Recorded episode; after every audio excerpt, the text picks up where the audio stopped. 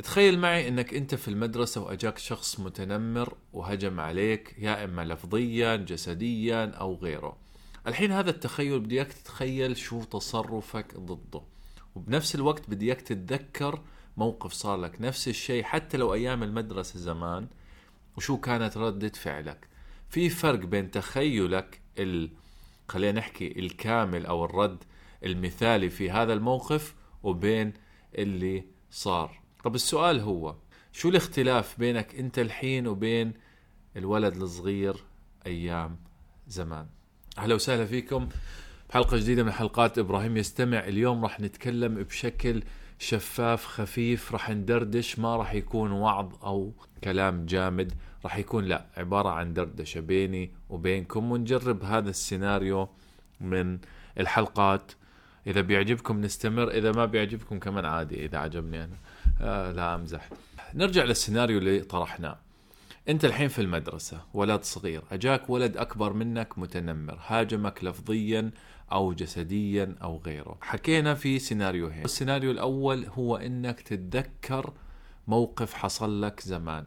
والسيناريو الثاني هو تتخيل شو الرد المثالي في هذا الموقف.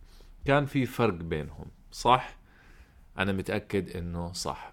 خليني أنا عن نفسي أعمل لكم هذا السيناريو وخبروني إذا وافقتوني الرأي.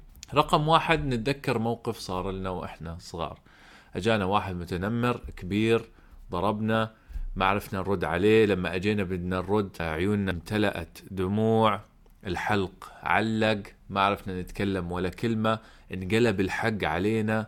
وحتى وإحنا بنحاول نرد لقينا الشخص الآخر بيتكلم أفضل منا وبيعتبرنا إنه إحنا الظالمين أو المهاجمين. الموقف التخيلي خلينا نحكي التخيلي هذا إنه لا راح أرد عليه راح أوقفه عند حده أنا صاحب حق خلاص ضربني راح أضربه أوقفه لأنه صاحب الحق هو أقوى راح أرد عليه بحجة قدام المدير أحكي له لا كلامك أنت غلط أنا كلامي هو الصح. طيب ليش إحنا بنتخيل أو بنتوقع إنه لو تخيلنا هذا الشيء بدون أي تدريب راح يصير أمر واقع. وليش إحنا بنتخيل إنه الطفل هذيك الأيام راح يفرق عن الشخص الكبير هذه الأيام إذا ما تدرب أو ما اشتغل على نفسه؟ هون يا صديقي لازم أحكي لك شغلة بسيطة. إحنا نفسنا الأطفال اللي كنا زمان لكن بيفرق هي خبراتنا وتدريبنا وساعات العمل على أنفسنا. من هنا لازم نحط في بالنا إنه لازم يكون في اكشن نعمله أو تغيير في أنفسنا عشان ما يتكرر هذا الموضوع على كبر. أنا متأكد خطر على بالكم موقف أو موقفين صاروا لكم أثناء العمل وإنتم كبار مشابهين للمواقف القديمة وحتى لو ما كانت بالدقة نفسها. يعني مثلا زميلك في العمل ما اشتغل الشغلة اللي عليه وبس أجى اللوم واجيت بدك ترد؟ صاروا يحكوا لك يا أخي أنت ليش بتلوم غيرك؟ أو صاروا يحكوا لك يا أخي أعمل شغلك وما عليك بالآخرين. وهو شغل الإنسان الثاني أصلا مش شغلك. فأنت أجيت بدك ترد ما عرفت ترتب الكلام ما عرفت تناقش فانقلب الحق عليك. أصدقائي الصدوقون المتنمرين راح يجوا في أي زمان وفي أي مكان وبأي عمر.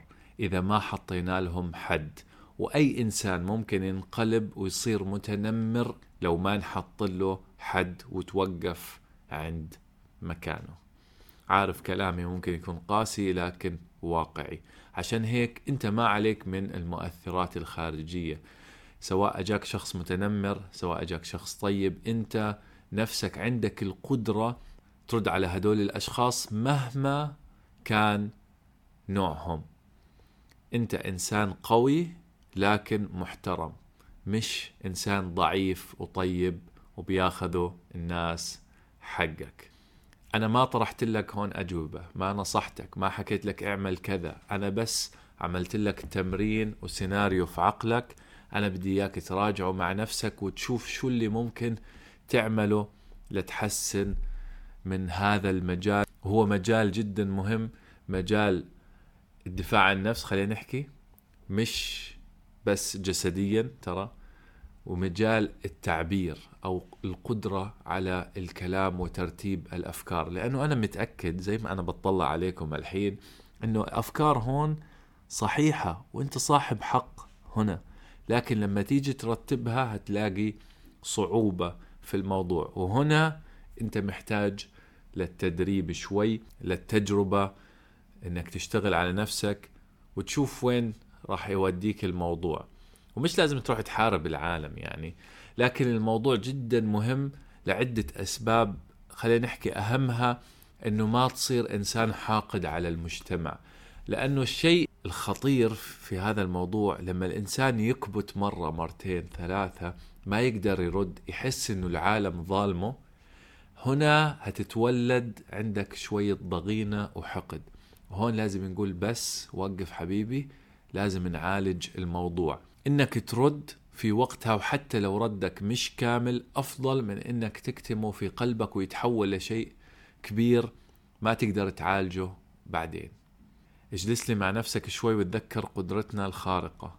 إحنا كبشر طول ما أنت بتراجع نفسك فيعني إنك أنت بتحسنها يعني أنت ما بتمشي حسب الظروف وحسب الناس بيودوك يمين وشمال. وبس. يعطيكم العافية. وهذا كان سيناريو اليوم. خبروني شو الرد المناسب في التعليقات شو ممكن نعمل عشان نحسن. يعطيكم العافية.